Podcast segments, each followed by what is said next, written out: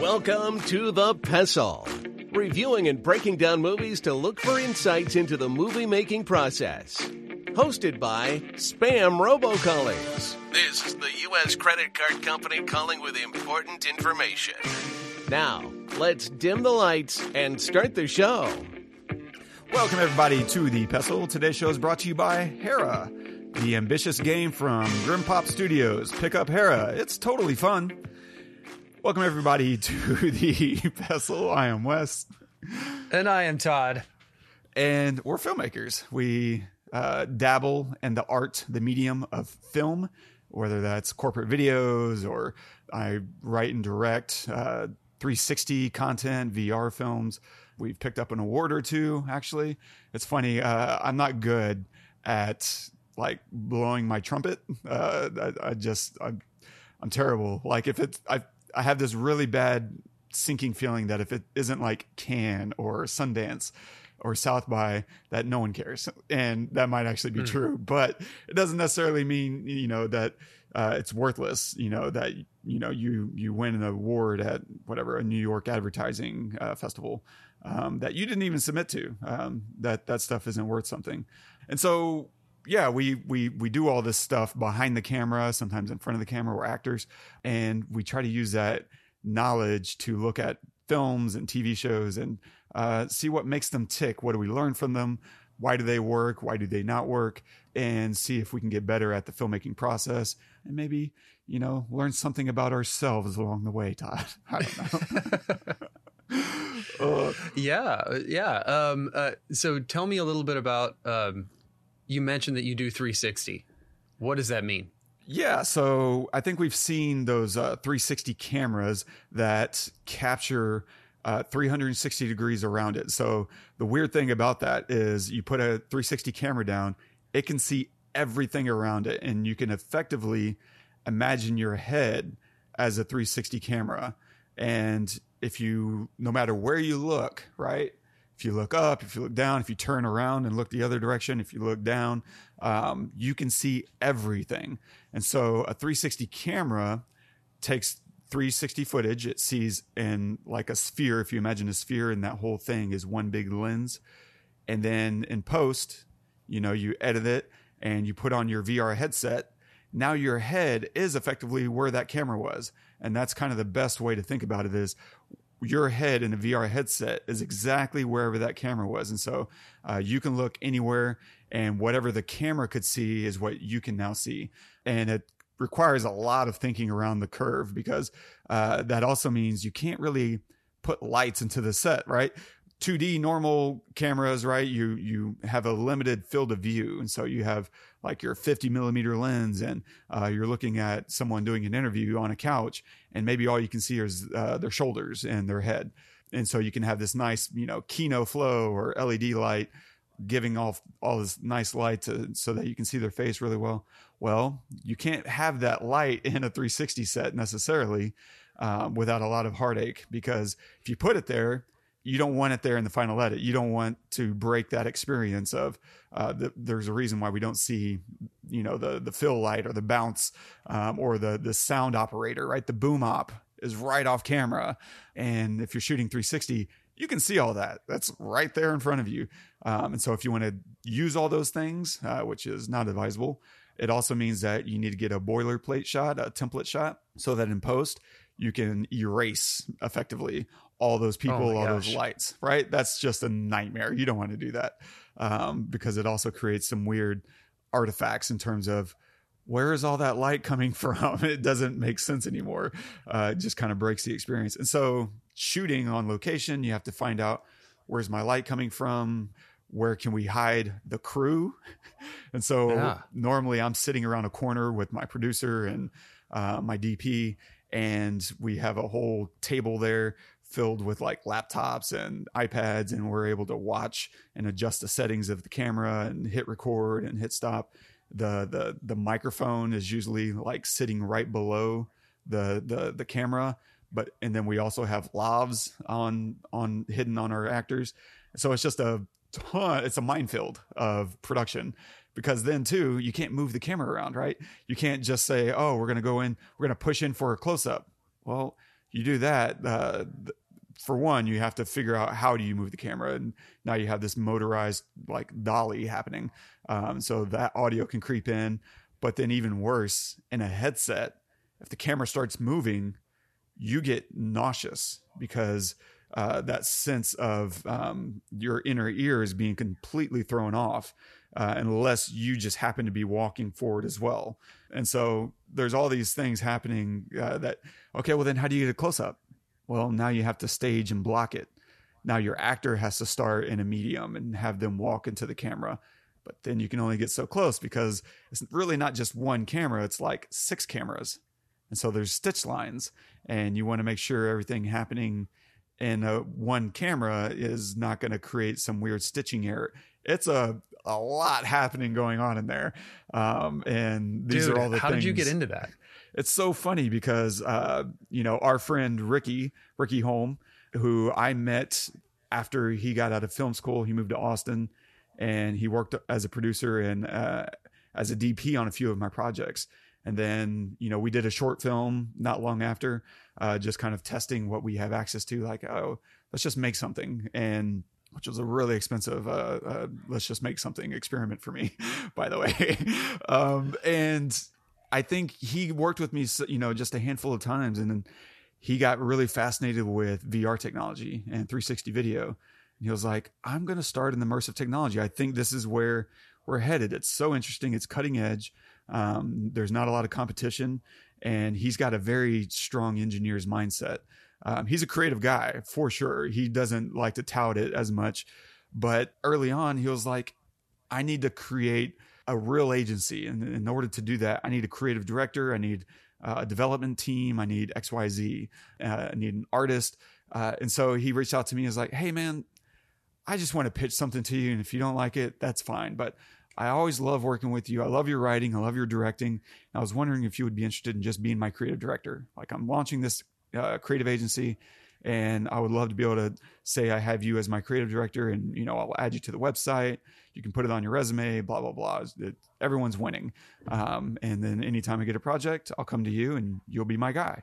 Uh, and I was like, yeah, cool. He had me at I love your writing. I was in directing. I was gonna say, what's the downside? That yeah, sounds great. because I've never had anyone come to me, you know, out of the woods and said, "Wes, I like your directing enough. I like your writing enough that I just I want you know uh, to to hire you to do just that."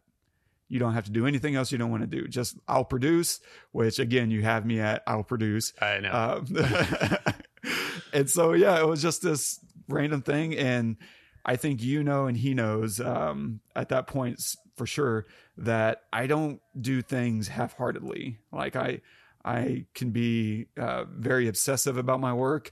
Like I'm in the middle of finishing a, a demo reel. I'm making a demo reel for a, a speaker and you know to talk to me about it you would think i'm at the end of a kubrick style movie like that i've been working on for two years. I just take everything so seriously uh, which you know can be my achilles as well but i don't go halfway. Like i, I pull out stops for whatever i'm doing um, and and i think he appreciated all those things uh, combined.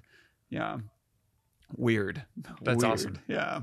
No you know that's like you know life is what happens when you're planning life, you know? So like, yeah, you just gotta, whatever comes at you, kind of roll with it. That's awesome. Thanks for that explanation. I mean, I kind of knew that a little bit, but the idiosyncrasies of the little, little things of details of think all the things you got to think of about 360 is like, that's crazy. It's so wild. And I think the other thing that really caught me off guard is I've kind of gone through life assuming that everyone likes the same stuff that I do in terms of the things that I'm really passionate about. I just kind of assume everyone else likes doing those things. Everyone likes writing, right? Because you're telling a story. Who doesn't like telling a story? Everyone likes directing, right? You're the you're the one. You're the one on set with the vision. Like who doesn't who doesn't want that? Uh, actually, there's a lot of people who don't want that, who don't enjoy it. Like I think a lot of people would enjoy directing like once because it's interesting and you do get to be the visionary uh, uh, director. Uh, but the process, if you don't love that entire process, you're going to be like, that was fun, but you know what? That's not for me. like I, yeah. I like moving on to other stuff at a certain point, and yes, you don't get to do that with directing. yeah, it, it, it is a whole process, and I I love it all. Like we say, we've been saying a lot lately, anyway, that you really have to love the process, and I do. I love I love the writing process. I love uh, the the storyboarding or shot listing process. I love scouting locations and finding out does this work? Does this tell the story that's in my head? Um, I love love being on set and working with people and figuring out a scene and reworking it when it sucks. Um, and that's the the urgency of it all because time is ticking. Um, you got to get you got to make your day. All that. I love getting in post and being terrified of uh, I didn't get it.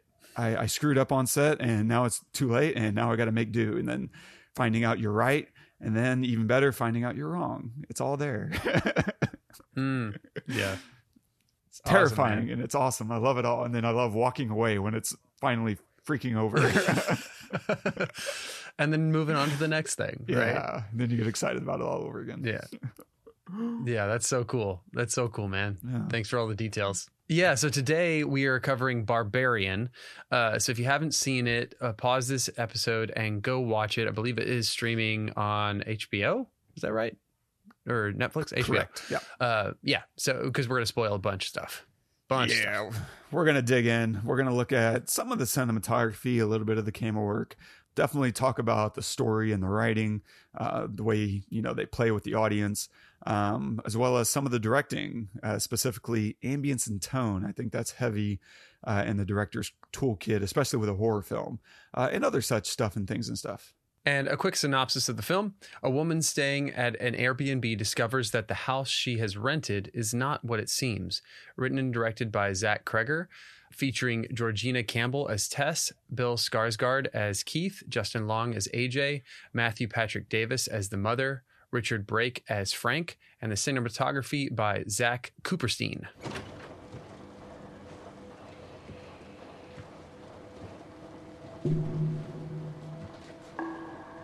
Uh, hey, uh, the laundry's still in wash. Um, uh, but I thought, um, well, I'm wide awake, so, so I, um, it's gonna be a bit nut.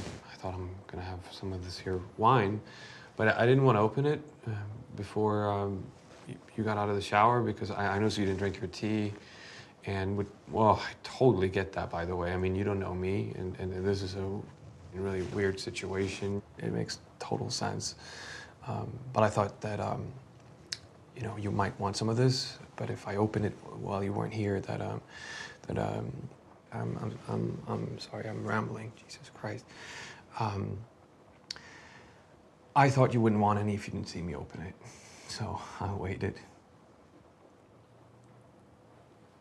I'm good.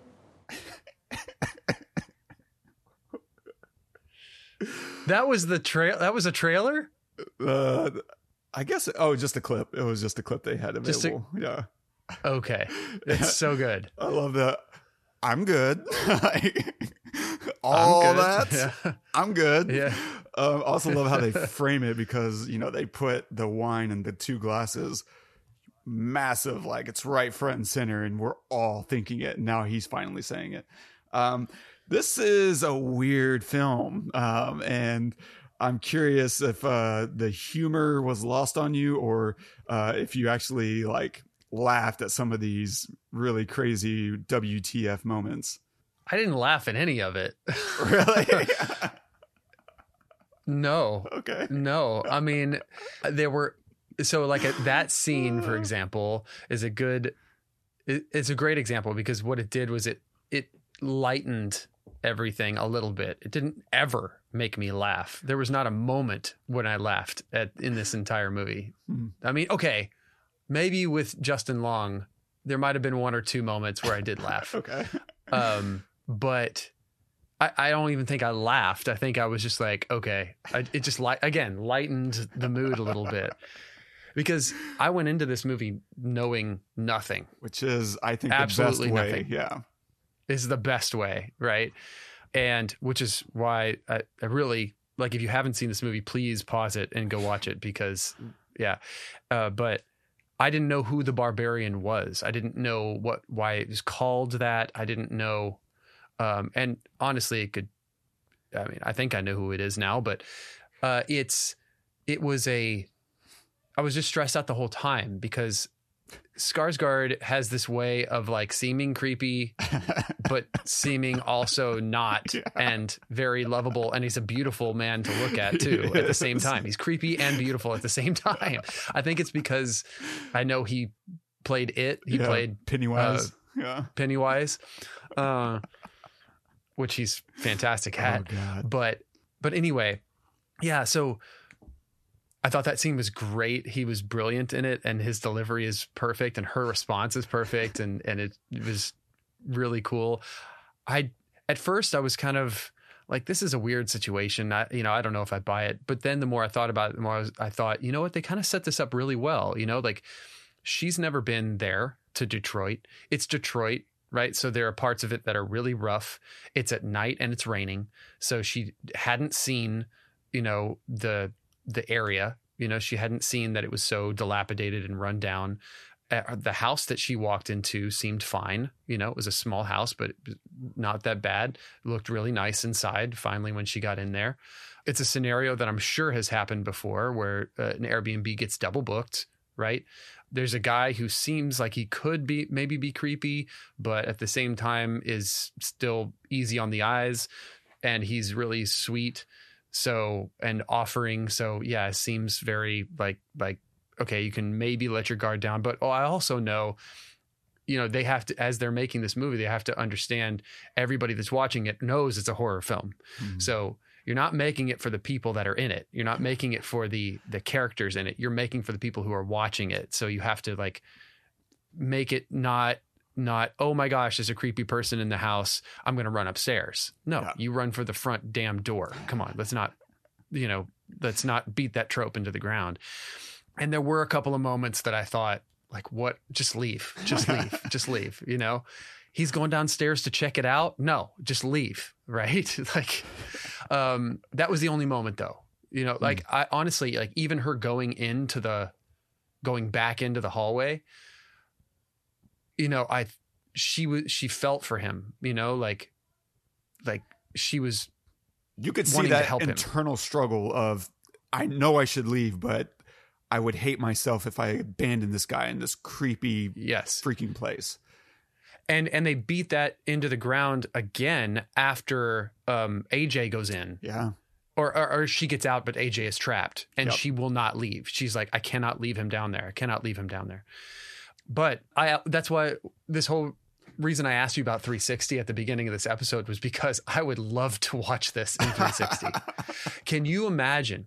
Can you imagine like you know following AJ as he's running with his his, his phone light? Because he can, it, they do it so well because you can only see for wherever the light's aimed. So he's like running forward to see where he can run, but then he's got to look back and then forward and then back. Can you imagine like that being 360 where I can look back while he's running forward and like, oh my God. And the before he finds the room where the guy is Mhm. uh, dying or laying in bed, and where she, you know, the mother kind of creeps into sight and then back into the darkness.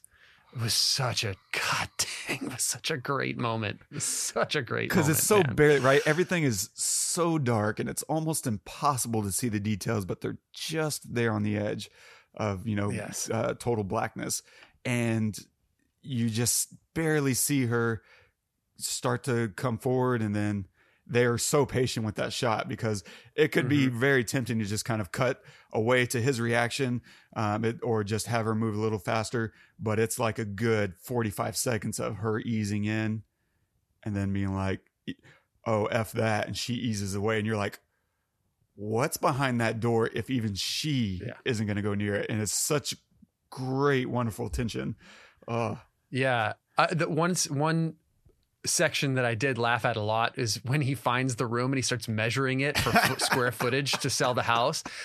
I I thought that was so good, and and such a light touch because you know if he's not stressed out, we're not stressed out. yeah yeah Like that's how it felt. It felt like like oh he's just blah blah blah you know bouncing around like I'm gonna measure this death room and see if maybe you know I can get another couple grand out of the house. It was so good. And then when he finds the door behind it, he's like, oh, sh-. he's so excited. he's measuring the steps down. It's just so good. Um, yeah, I absolutely, I loved this movie.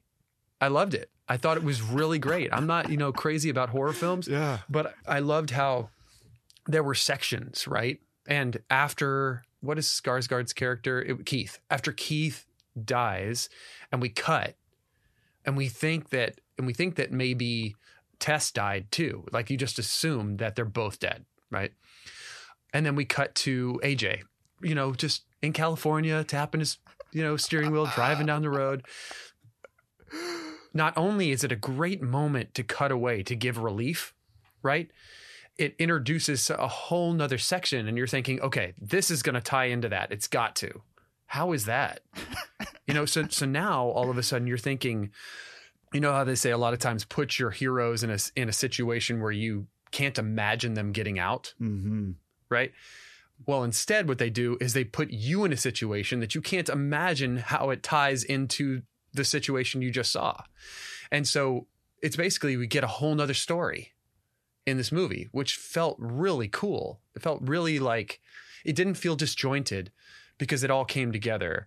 And they gave great detail on AJ and his character and what he's what he's going through at first you know because i felt sympathy for him at first because i'm thinking i'm thinking okay he might be a little bit of a douchey actor but at the same time you know he's surprised at this so i'm just going to assume that he's maybe more innocent than Hmm. you know because that's just i'm an optimist and then we find out no he kind of is a douche you know and he he did that and because he had even admits it basically to his friend in the bar. Yep. and so they give a they give you a little bit and then they give you a little bit more and they give you a little bit more until finally at the end he proves who he really is when he throws Tess off the water tower.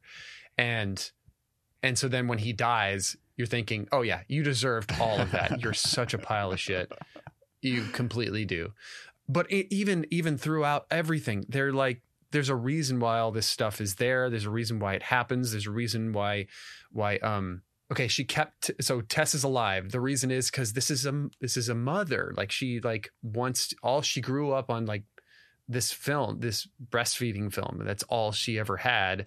And so she wants to she wants to keep tess right or she Mhm. whatever's down there she wants to keep it right? And unless you're freaking out. And if you freak out she kills you right? And what she did for keith.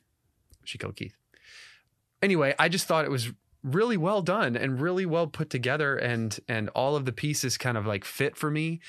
I i did question a little bit about the cops Mm.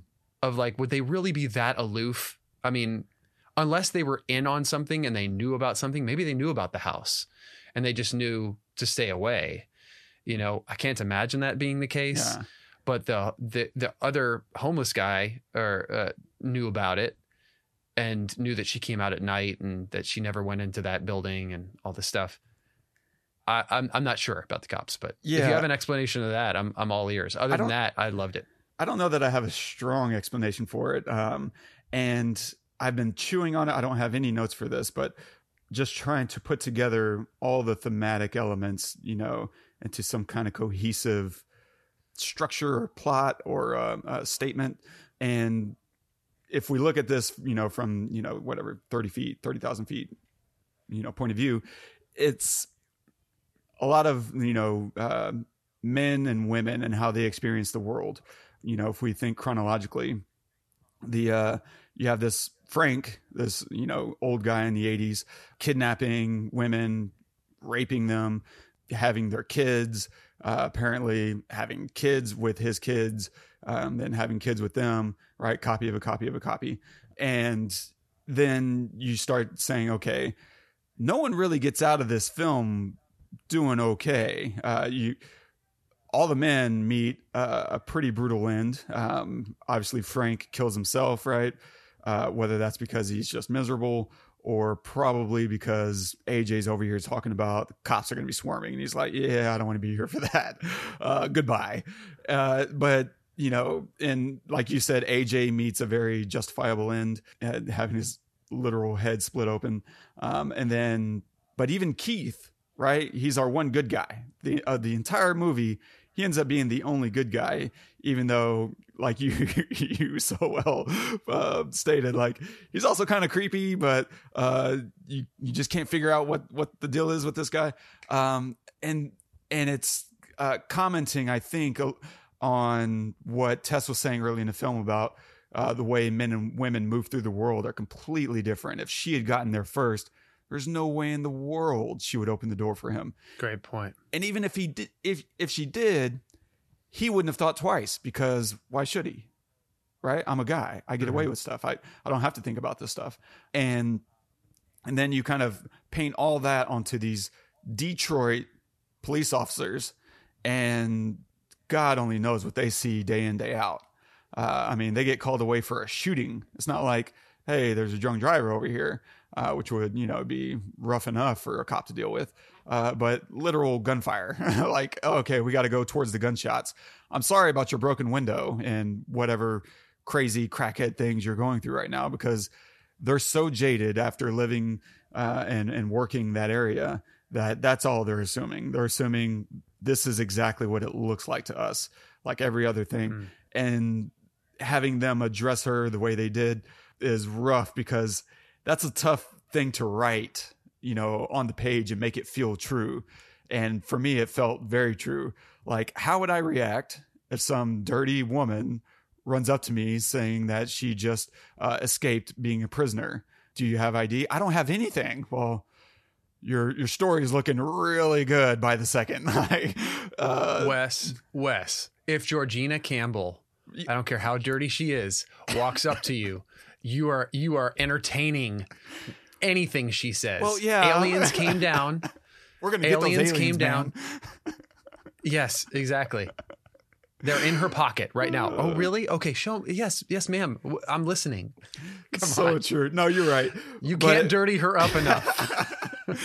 but there is, there is. I love that he did the thing. He was trying to do all the things we say we want characters to do in a horror movie, right? Yeah. Uh, don't trust the guy in the house. Don't go in the house. Don't go. And we are now feeling all the compulsion to go against those instincts. And it feels true. It feels honest. It feels like, yeah, we've we've we've bonded with this guy Keith, right? He's he likes jazz. He's a jazz artist. We're probably going to interview this guy for the documentary that I'm hoping to land. And every inch that she gives up, you're like, I get why she did it because we also saw those defenses, those walls. Like nah, I'm not doing that. Like, screw that. Um, well, crap, I'm locked down here. Let me just look uh, because maybe there's an exit. And of course, as soon as she realizes there's no exit, uh, quite the opposite. There seems to be death. Like, she bounces. Uh, and so it felt like, yeah, she has to call the cops. Why? What sane person wouldn't call the cops after experiencing what she did? But then we have to experience every movie, right? No one ever does the right thing. They always go back for the dog. Like if you had put a dog down there and she went back, now I'm rooting for her to die because as much as I yeah. love dogs, uh, there is no dog on this planet worth a human life. And I'm sorry, I'm going to stand by that. And instead, you got to put a person down there, and it's got to be a person that uh, we like. And even then, even there, at his final moments, we're still starting to question him. we're still starting to be like, I don't know about this guy until yeah. literally he's getting his head cracked open. Then you're like, you know what? Keith is okay. I'm cool with that. You know what? I'm cool with that. Yeah. I'm good with Keith. He was an okay guy. But then but then after that, the the whole moments that that Tess has with mother as gross as they are is kind of beautiful and yeah. heartbreaking. Yeah in those last few moments, you know? And for that, for them to be able to pull that off, honestly, is really like it's a testament to the actual story, but yeah. to the story that led up to that moment. You know what I mean? Mm-hmm. So yeah, I don't I don't really have anything else to add to that. I just thought no, that was really interesting.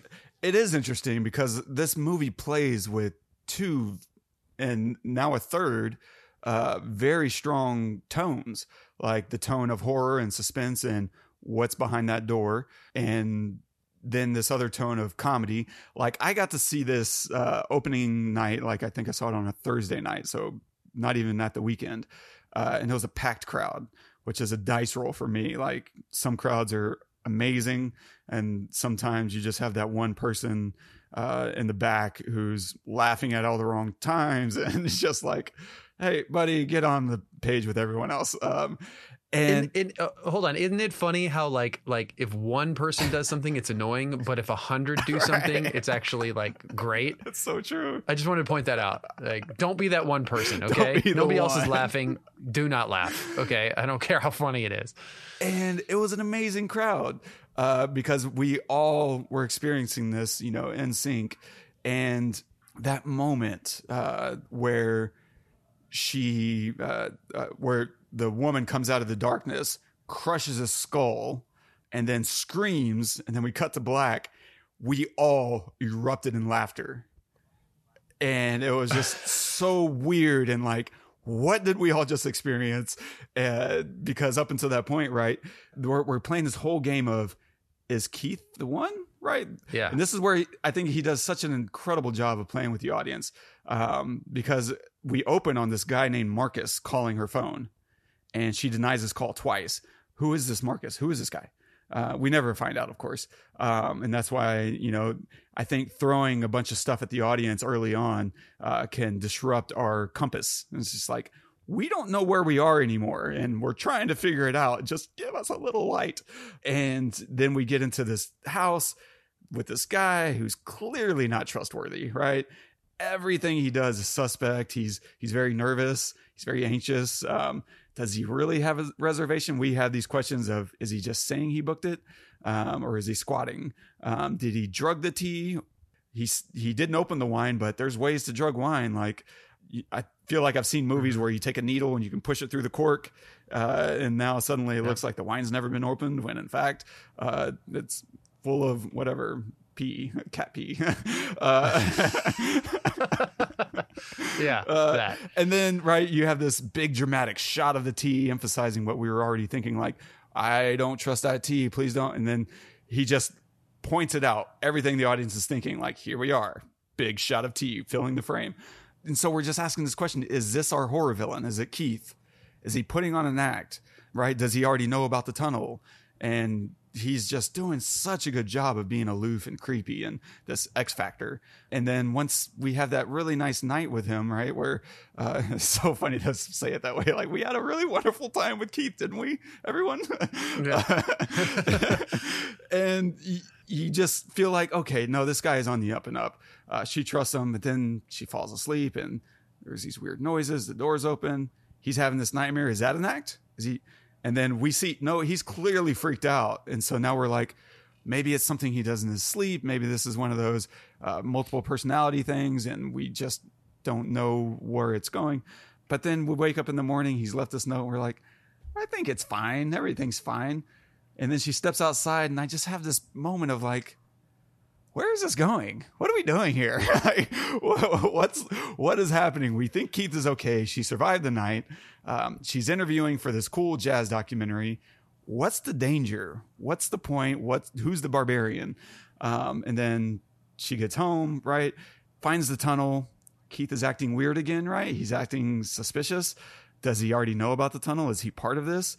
Right? He's trying to keep her from leaving. He even physically blocks her just to try to calm her down.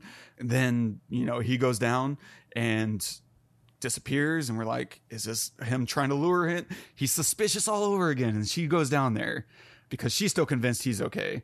Uh, and he's still playing with the audience uh, with she goes into the creepy camera room and now we're like okay she propped the door open for the hallway but is now this door going to shut? Is that part of the trick? Uh-huh. and so we're kind of waiting for this door to slam shut and it doesn't. And we're like okay. Uh, she goes down the hall and now she's hearing him scream for help. We're like no don't do it. Don't help him. Um, that's a trick. He's he's gaming you. Uh, and then she finds him right? And he's over here trying to get her to go deeper into the tunnel. Uh, and we're like oh he's in on it for sure.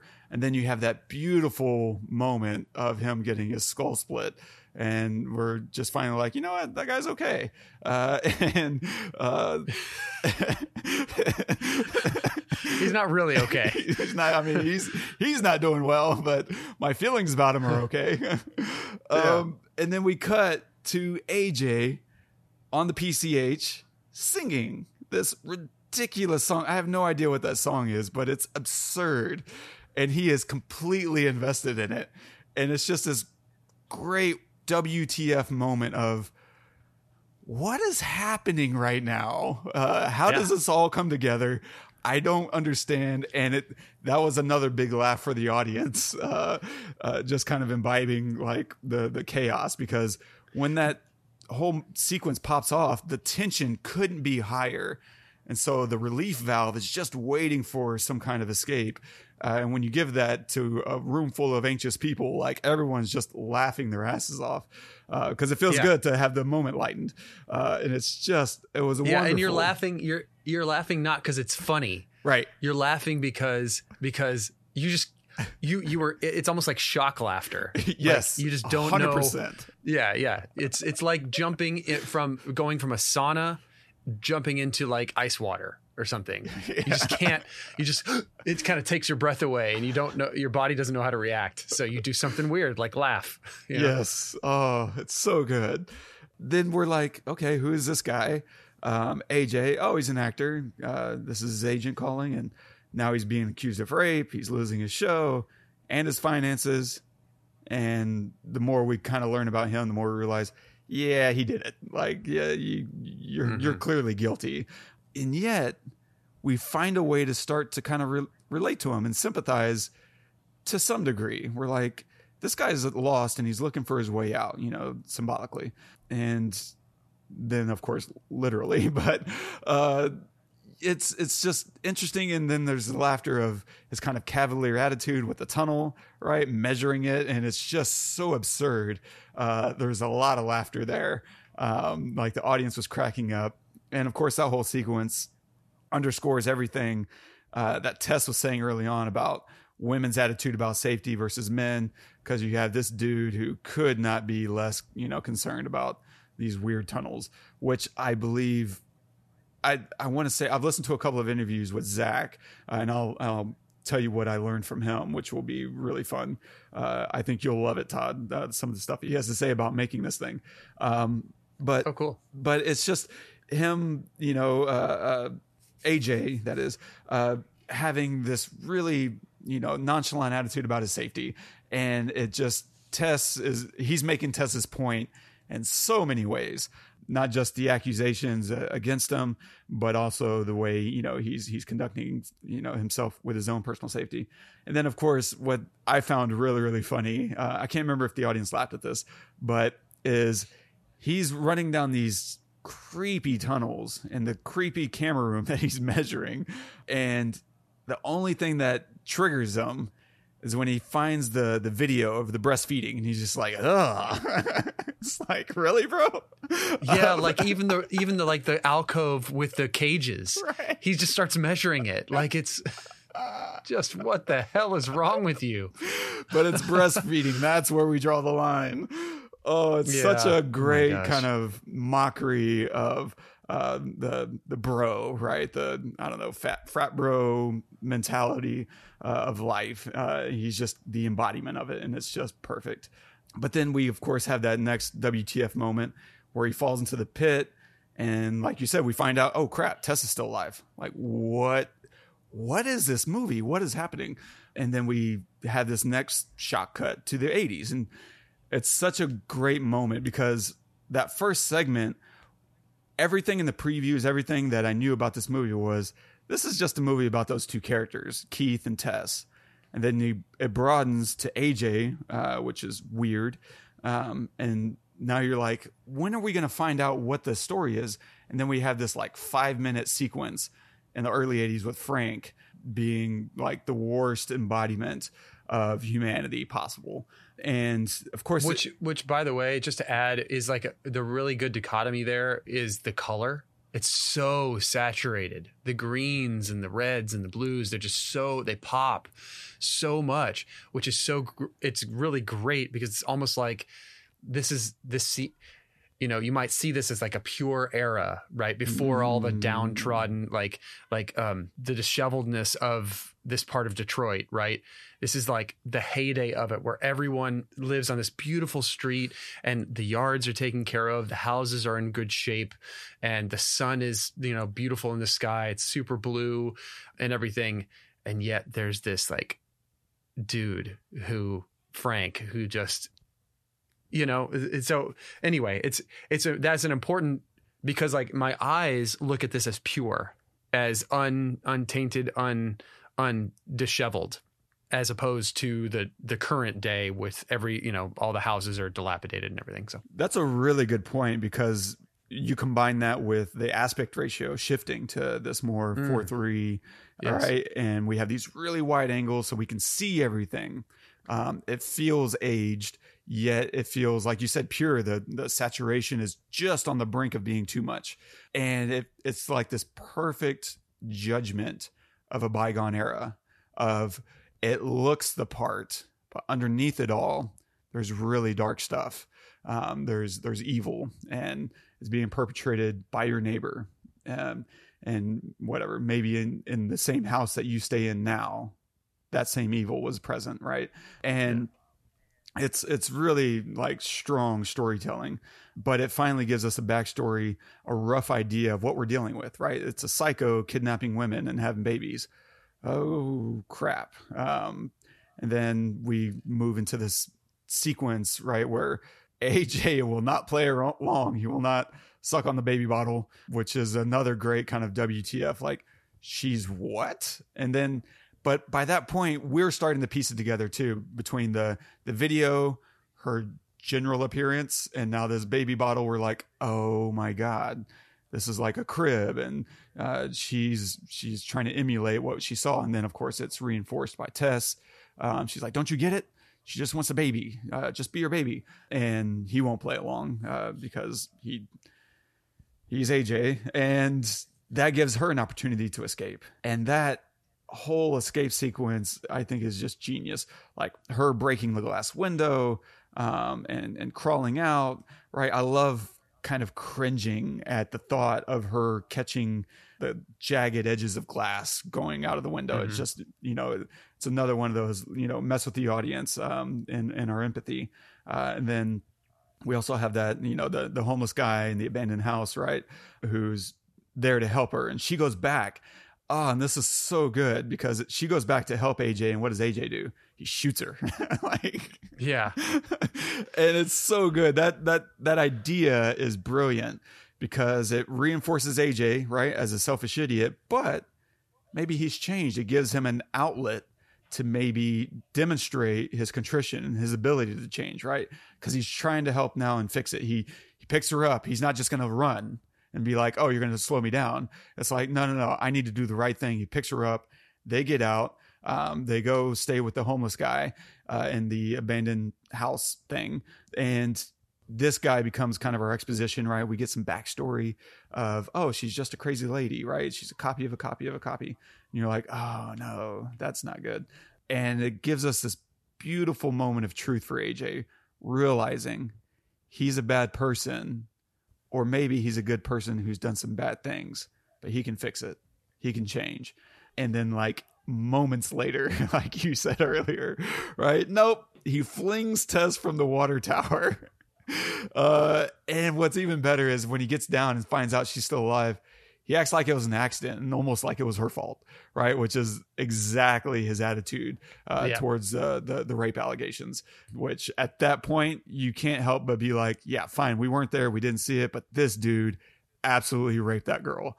Um, there's Mhm. no question, and it's just really strong. Like, uh, and, and to your point, that third tone between the the, the tension, the comedy, we at the very end have this very heartbreaking tone of, you know, we're we're we feel bad for this uh, woman who did nothing wrong, and she's a victim of circumstance, um, and she did effectively what she was taught. Like this is what she was saw growing up. This is how people treat people, um, whether that's the brutality side from her father or the uh, gross nurturing side, you know, from the the the baby video. This is this is how you treat babies, not how you treat full grown adults. Um, and it's just a a distorted worldview um, embodied. I don't know if there's any statement beyond that, uh, other than Tess had to do what she had to do to survive. It wasn't about necessarily judging that woman. It was about, I'm sorry what happened to you. That cannot happen to me.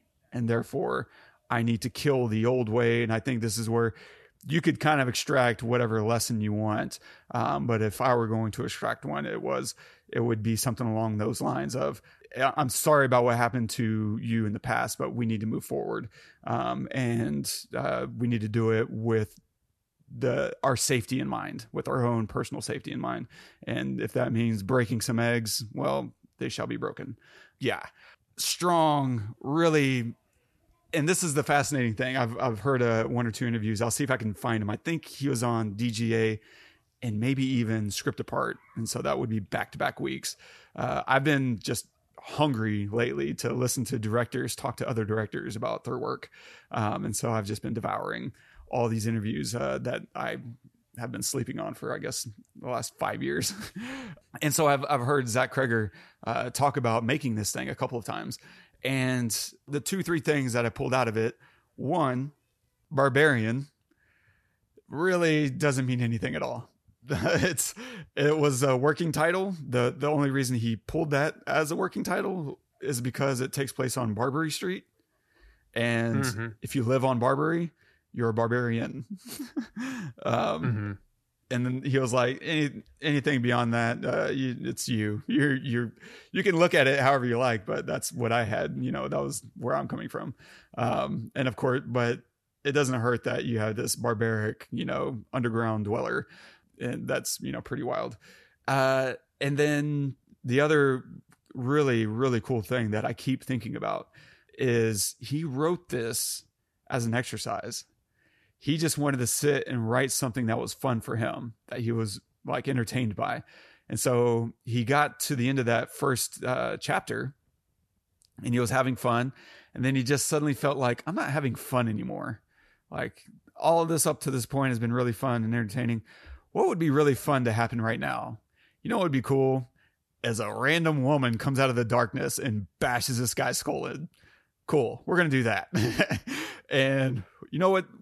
What, where do I go from here? What would be fun? You know what? I think I just want to go as completely far removed as I possibly can from what we just experienced. What's, what could be further than the Pacific Coast Highway with a schmo singing in the car? like, Perfect. it's just genius.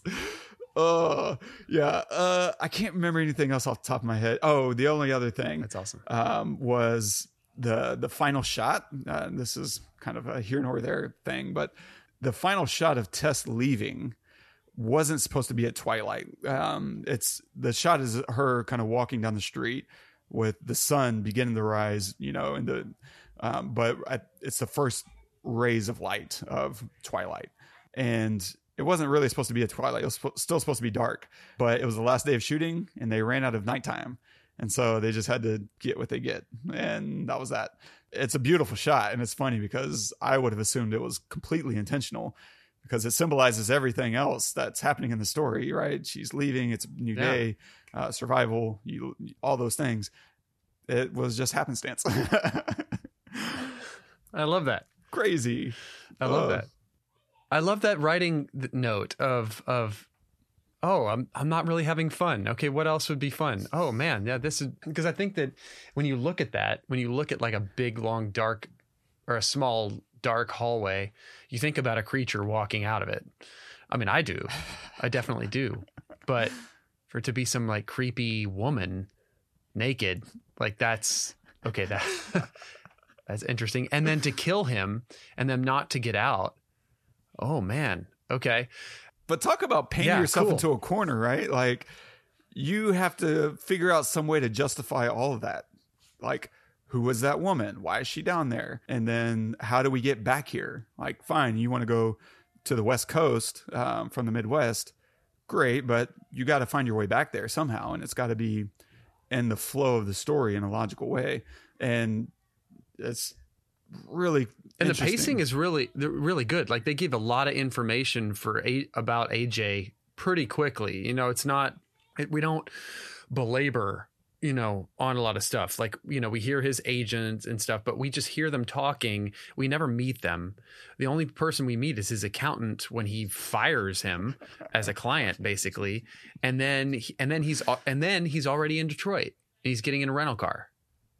You know, like it's, it's pretty quick, but through all of it, we get a lot of, oh, no, this is serious, you know, and at some point, Oh yeah, when he gets in his rental, it gets even more. It gets more and more serious. At first, his agents are just saying, you know, this is pretty serious allegations and da da da da. And yeah, you're probably not going to be a, a, part of the the pilot. You know, even if it does continue. Okay, hmm. All right. Well, then we go to his his accountant, and his accountant's like, "Yeah, you've got three months, and by the way, I'm not going to work with you anymore." okay, wow, this is okay, getting more serious. And then he gets to Detroit and his lawyer's like, "You're out of the out of the state, dude." And he's like, "What? Am I? Am I? I'm not going to be arrested, right? Right?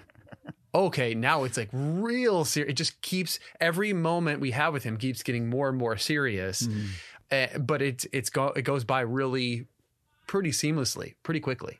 Great point. So, yeah. It, they yeah. keep finding he keeps finding a fresh way to kind of push us a little bit deeper into the story yeah. into danger um, and whether that's like a psychological danger for aj or physical danger you know with tess or both when tess and aj are both kind of trapped downstairs yeah the, every step you're right uh, just kind of keeps pushing us further and further uh, until we're just like is there any way out of this thing which is the best. That's where you want your characters to feel hopeless.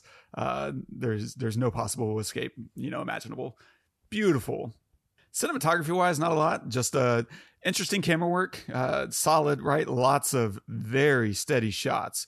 These controlled slow pushes and dolly shots, uh, left right. Uh, these controlled pans, locked off shots. Right? We're gonna just lock the, that that clip that we played. Those are just simple locked off shots. They didn't move an inch. And even that sequence started wide, moved uh, to mediums, moved to, you know, close ups. And it's just a really good job of we're earning everything.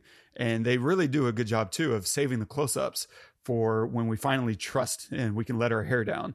Because up until that point, staying wide makes you feel like there's too much frame um, and maybe it's not filled up enough. Maybe something else is going to jump in and fill that frame. Um, it just, but there's a sense of safety that comes in by restricting that information. It almost feels like we don't need to see everything because there's everything's fine. And it's interesting how you can use that same idea inversely, where sometimes you know you you go to a close up in order to create a sense of danger, to restrict visual information from the audience and your characters. Uh, and you can play it either way. It's just you know how do you set it up and how do you uh, stay true to it and and stay in that uh, uh consistently. And then here they also have intense handheld shaky shots to heighten danger. And so we go from you know these really solid like perfectly uh, still shots of you know pushes and, and pans, uh, and then we go into these handheld chaos, right? The the homeless guy running at her, uh, "Hey little girl," and he's saying all the worst stuff, like, "Hey little girl, come out of that house." it's just like, uh, no, you're not selling me here, buddy. Um, and then you know the tunnel chases, I, I think, are all handheld. Probably seems pretty unlikely that he could get you know a lot of camera gear down there. And so I'd imagine that's all handheld, maybe a shoulder mount at, at worst. But both of those things create very strong contrast that enhances both of them, right? The steady shots feel steadier in contrast to the chaotic shots. And then the handheld shots feel way more chaotic in contrast to those really locked off, you know, controlled shots. Uh, just God, the directing and, and uh, meeting the writing here is really, really good. Uh, that's the other thing. Oh man, I feel like he said that uh, because of the budget on this thing was so low, he kind of got to do whatever he wanted. He could just throw weird stuff at the wall, and they'd be like, they were basically like, yeah, whatever. We're we're dealing with this other, you know, 150 million dollar movie right now.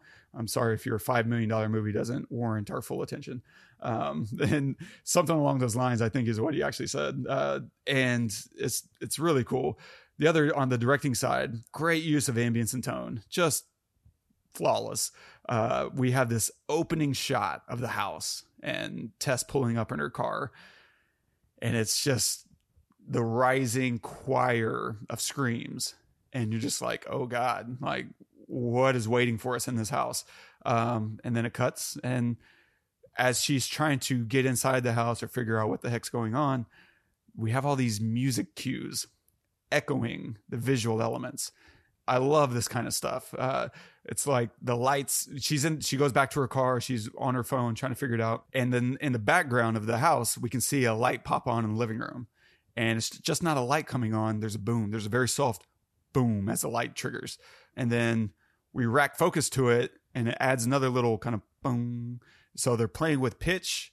Like you have this deep bassy boom, and then this kind of lighter, softer boom that coincides with the rack focus. And then same thing, she goes to the porch, uh, and then another light pops on, and we get another boom. And so everything happening on the inside just feels suspect. You're just like, what is going on? Um, and then when she's going down the, the the tunnel, she finds a stairway, and as she's going down the steps, we have this heartbeat in our ears, and it's just you know speeding up, and it's getting louder. And then as she gets to the bottom, I love it because it's pounding in our ears and then it stops and it creates all this empty space for other sounds for other sounds of horror right? And we anticipate something now filling that void in both sound and darkness because like you said earlier uh, they do a really wonderful job of practically lighting some of these tunnels with just a flashlight and that's it. That's the entire lighting setup. Um, we're just going to have this flashlight and whatever that character can see is now what we can see um, that's a great use of just tone in sync with the cinematography uh, because to light the tunnel, right? So it's a very strong perspective from the character. And we're also exactly as dark as they are. We're in the same amount of knowledge that the character has. And so it creates a strong sense of perspective and location. Yeah, I think this is just an incredibly well crafted film. Um, and this dude finished this. Were you surprised that were you surprised that I liked it? I was. I was like, this is such a wild card because the audience really helped make this a great experience. And sitting it at home, I don't know if it comes to life the same way. Uh, and so I was like, man, is Todd going to be like mad at this thing? Uh, because it doesn't do a lot of jump scares. And I think it's arguable whether or not that first kill is a jump scare. I mean, it's certainly, you know, in the, in the, in the vein, but whenever I think about jump scares, and maybe I think you do too, is they're kind of worthless. It's just you you you jump and there's no extra story behind it. It's just the cat jumping out of the the closet, um, you know, or it's just a reflection of uh, a character that we know and like. And so there's not a lot of that. There's a little bit here and there, um, but it doesn't rely on that stuff.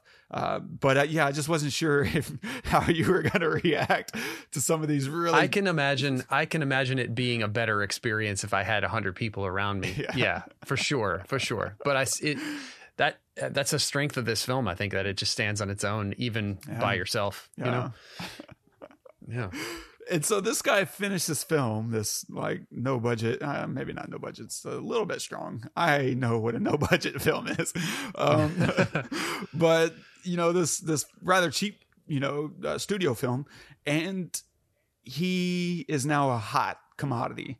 I think he got into a bidding war for his next script. It's called Weapons, um, and the bidding war sounds like I'll link uh, a, uh, a story that I read about it because it was so bitter that it, it, came down between oh gosh i'm gonna forget.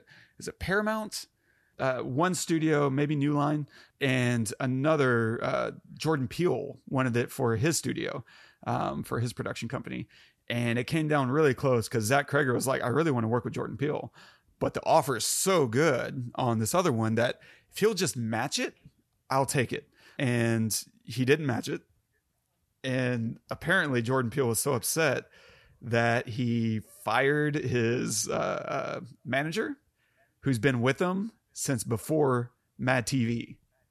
That's like the beginning, Whoa. beginning. Like that would be like me having a manager now, and then getting to Jordan Peele status, and then be like, no, because apparently Zach Cregger and Jordan Peele have the same manager management, um, and so Oh, I think uh, he was just frustrated that his his manager, you know, didn't fight harder for him or or something along those lines. I don't know. I don't. I mean, there might be more to it. There's usually, uh, if if I've learned anything, you know, in life, it's stories are always more complicated than what's reported, and so it wouldn't be surprising to find out there's way more layers to what happened than just boiling down to that. Uh, but it's still really fascinating that you know he this guy came in rocked it uh, and he's being rewarded. Like you know, he's earned it. Like I, I think he's making something like thirty three million or something like that uh, on this next project. And man, I cannot imagine what script would warrant that kind of fight. Um, but I can't wait. Whatever weapons is, no one knows. It's not being released. It's under wraps. Uh, I can't wait. Like this, this guy's got my Yeah. full attention. You know, that sounds fun. yeah. That sounds a lot of fun.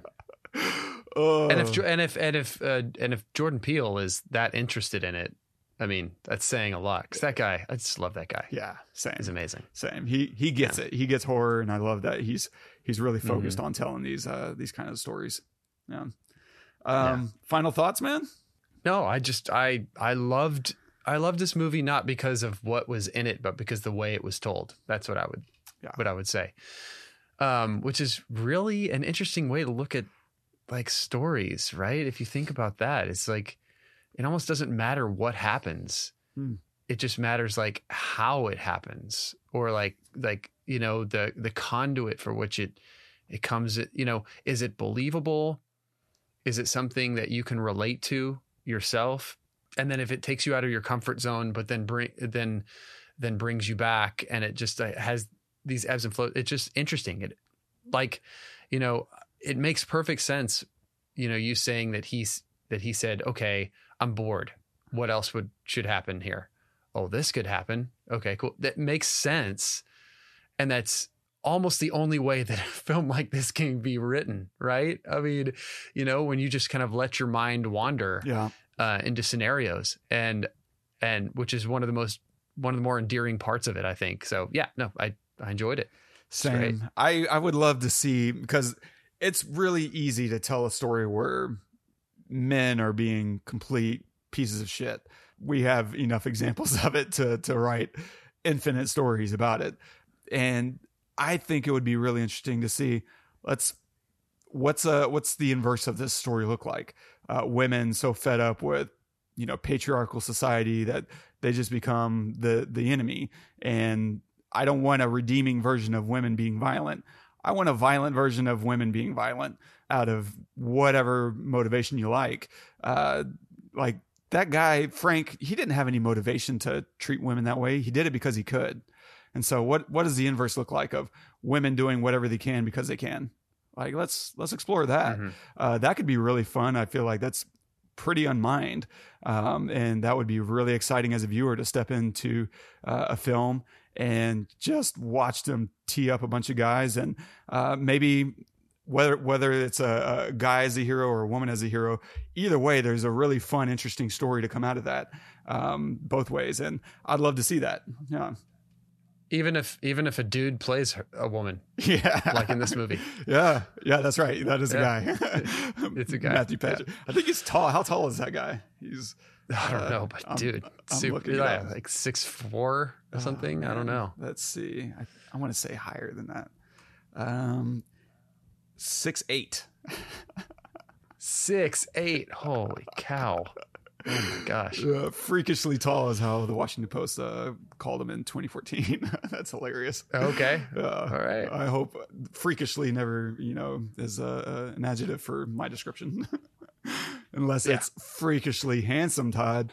Um, there you go i'll take it so, what are you going to recommend this week? uh oh shit Nothing. i don't i don't know uh, nothing nothing So I am Yeah. going to recommend a book that I've been reading. It's funny because I re- I'm reading it because of this movie. Uh, and no, it's not Jane Eyre, even though that's on my list to read this year. Um, it's actually Helen Keller I've been editing our old friend and former boss, Byron, Byron Reese. And one of the, I've gone through hours of his speeches and footage. And, and so I just have a lot of his thoughts floating around in my head. And one of his things that he talks about is Helen Keller. And she talks about uh, being, so if you don't know who Helen Keller is, she was born in 1880. Um, she was born fine, a healthy baby. And then after she was like a year and a half, she got sick and lost her sight, lost her hearing. And she grew up deaf and blind. And eventually she learns how to uh, read and write and communicate to the world. But just imagine as, you know, someone deaf and blind, how do you even begin that conversation? How do you teach someone who can't see, who can't hear? Uh, that's a it's a process. And so she wrote a book about it. God, my God, that's I cannot. I'm literally Todd. I think I'm like 12 percent into this book because I have a Kindle that tells you the exact percentage. I'm like 12, 13 percent in, and I'm like every chapter is just beautiful. It's heartbreaking and it's uplifting. Oh, I think what's really cool about it too is it's appropriate for kids. Like I can imagine your kids reading this book um, because the chapters are short. Uh, it's written uh, very, very well, but not in this brutal esoteric language that I see so much in the 1800s. Um, and it's just, it's a story worth hearing and certainly worth uh, thinking about. Yeah, I could not recommend it anymore. It's uh, Helen Keller, The Story of My Life. And it's just, ugh, perfect. And amazing. Yeah. Okay. I was thinking about her because I was imagining uh, how life must have felt like for this woman, uh, this underground uh, chud, this cave human uh, underground dweller. like, uh, what do you call it? Yeah. yeah. I think that's what a chud is. Uh, chud. Oh, okay. Yeah. Uh, no, it's from an old. Yeah, movie. no, that yeah. makes perfect sense. That makes perfect sense. Um, when when I saw that this quote, I was I was thinking, you know what? Yeah, I mean and I couldn't I couldn't help but imagine. That's the other interesting thing about this film is that I couldn't help but imagine what these women went through at the hands of Frank, and and we never see any of it. You know, we never see anybody in that room. We never see the person who put the handprint on the wall. We never mm. see anybody in the cages. We're just told and we see we never even really get a good look at the woman hmm. the first woman yep. you know because she's across the street getting in her car and then he just kind of follows her i mean i guess we do when we go he goes into her house but even then they try to keep her as not prominent in frame as possible and i was thinking about that because i was like what's the point of that and i think it's to try to not focus on the victim through his eyes because he's looking yeah. at her through these eyes of lust and the and so the more you're kind of showing her the more you're trying to think about why is he targeting her? And it could turn into a really dark thought instead of just focusing on him as the villain. It yeah. prevents all these other thoughts of uh, you know violence that that he's having. Instead mm-hmm. we can just focus on him being a, a rabid piece of shit. Yeah yeah. But but yeah anyway so like like yeah it, it, Helen Keller having the quote of the day is is really great. Yeah, makes sense. Um, did, did you find a, a reco? No, I was just listening to yours. Okay. Sorry. No, okay. I don't think I'm going to recommend anything this week because okay. I haven't haven't watched anything that I really like.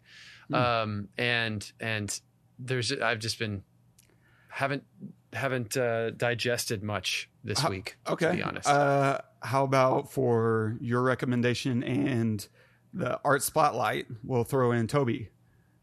Tobe Nwigwe. Oh um, my God! Yeah, what is that track that I sent you? I haven't. I um, is it a brand new one? I'm wondering if it's one I've heard yet. Um, if I'm gonna watch it regardless, because every time he pops up, I watch it. yeah. Okay. So, um, yeah, uh, that's what I'll recommend. So I don't. How do you say his last name? Nwig- Tobe Nwigwe. Nwigwe um, he has this track called "I Choose You." I think it's yeah, it's called "I Choose You," and it on Instagram. It's just him, you know, in this room. This really, be- I don't know. He has this look that's just so cool, and it's so delicate and the way that he delivered at first it starts with this amazing this guy singing this amazingly beautiful high pitched incredible performance and he's just sitting there and he's he's kind of like looking over at this guy like like yeah he's part of my my group but damn he's good you know kind of that thing. And then you're thinking how can he follow this? And the way that he delivers his performance is just so he basically whispers it. It's unbelievable. And then it goes back to this guy these singers and it's just um, un- amazing. And his his uh, his flow his his lyrics are just incredible uh, just so beautiful and poignant and and um, amazingly thoughtful it, you'll love it Man. you'll love it i mean you introduced me to to Yeah, tobe Yeah. what, what month months ago a year ago or something yeah, maybe, a couple of years. Yeah. maybe a couple of years ago, and I started following him because I thought, wow, th- yeah, this guy's really good and good in a different way. Because I'm I'm not I'm not into hip hop. Yeah. Like I honestly, there's not a lot about it that I relate to, but this guy is different. Like this guy, like there's something about him, and so it was cool to see he was at the Grammys. He was nominated. Uh, he didn't win, but he was nominated. And I saw a video of of uh, Busta Rhymes freaking out about meeting him and his wife backstage. Wow. In fact, I'll find the video and I'll send it to you. He was Busta like literally got on the ground in front of her and and like worshipped her and and said, "I will not touch you." You know, my queen, you are you are a queen and I will not touch you whatever and he was just like gushing over Tobe and his wife.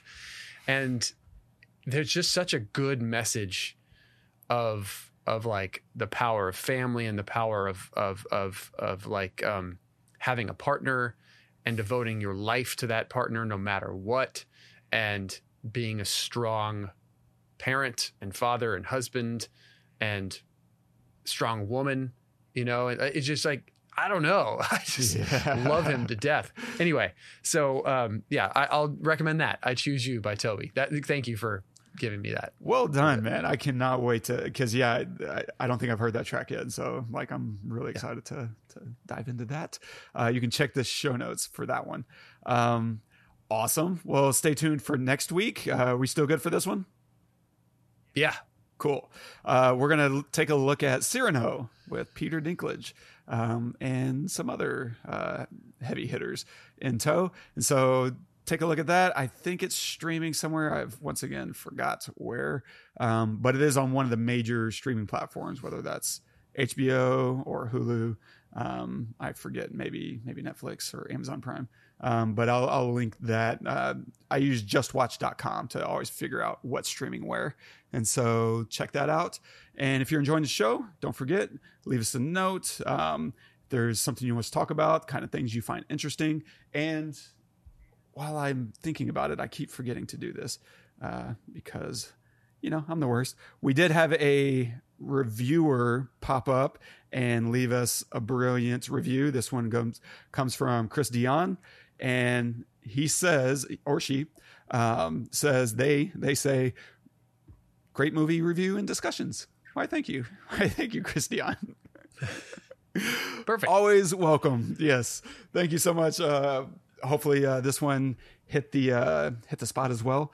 And if you want to leave a note on this one, uh, y'all can do that at thepestlepodcast.com slash barbarian. And our quote of the day, as we mentioned earlier, is from Helen Keller.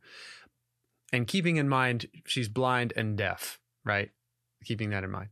Before my teacher came to me, I did not know that I am. I lived in a world that was a no world. I cannot hope to describe adequately that unconscious yet conscious time of nothingness when I learned the meaning of I and me and found that I was something. I began to think then consciousness first existed for me. Such a beautiful, I like, like it's it's amazing. I mean, one thing I can I can say that I've kind of tried to start really paying attention to is thinking, Hmm. because I get so bogged down with doing and with even being you know, like being present for my kids, being present for my wife, like doing my job, making music that I forget to just freaking think, right? To just be in my head and allow my thoughts to create to be created in real time. Like I, I never like so for so long now, you know, basically since I've had a family where I, I felt all of this pressure to provide and and to, to to to be present, to be a good dad, to be a good husband, you know, and a, a good, you know, worker or a good artist or whatever, that I stop using my brain and just for no purpose. You know, everything has a purpose. Like I, I wake up and I got to do this, I got to do that, got to do that, and I use my brain for all of it. But it's all driven to something. Hmm. But to just think, right? I don't do that enough. And I imagine if I didn't have the distraction of seeing or hearing, and I'm just calling it a distract. It's not a distraction. It's a gift. But if I didn't have those gifts, all I have is my thought. That's all I can do. I have no, you know, and I imagine she lived in that world for so long. No, worse than that. Because right now, if you lost your, your speech and your sight, you would still have language. She didn't have language to even think. She didn't have language. she she had no thoughts like not in the way Oh that you and i had them imagine we use phrases like getting to know yourself all the time. And the only way you can get to know yourself is if you can express what a self is if you can express Yeah. you know what knowledge is uh, what what your desires are and why you ha- desire these things. Um, and it without language and this is uh, the first time i ran across this quote was reading uh, byron's last book um, byron reese's book we've been talking about him a lot uh, for this reason um, is and and he he talks about Helen Keller uh, because he he's trying to lay out the uh, the case about why humanity is so interesting and so unique on the on the planet, um, and I think this kind of idea is why we can look at animals and say they're not people. Uh, it's because they don't have language. They don't have the ability to express themselves, um, or let alone to have thoughts. Uh, and it doesn't matter which animal you want to throw, like uh, pigs or dolphins or crows um, or or anything else. Like uh, nothing else on earth comes close to being able to um, have language and the and culture in the way that you know we use language to create culture in society. And you know we're looking at this uh, the the mother of, of this film, um, the the underground lady, and she doesn't have any of that. She didn't. She wasn't gifted uh, knowledge. Um, and without knowledge, this is kind of what we are. It's it, it's nothingness. It's just impulses. And reading her book, even in the first few chapters, it's, it's so revealing. Thinking about living in a world where you don't even know what love is. Not just you don't, you're not able to express it, but you don't even know it as a concept. You're not even r- Mm. remotely aware of yourself as an as an entity in and of itself. Like that's it's very animalistic. Like she, you know, sounds like she's describing an animal. If you remove her from the the, the subject uh, and just that description, it's an animal. You know, to not be aware of yourself as a as a conscious being, like that's just mind bending.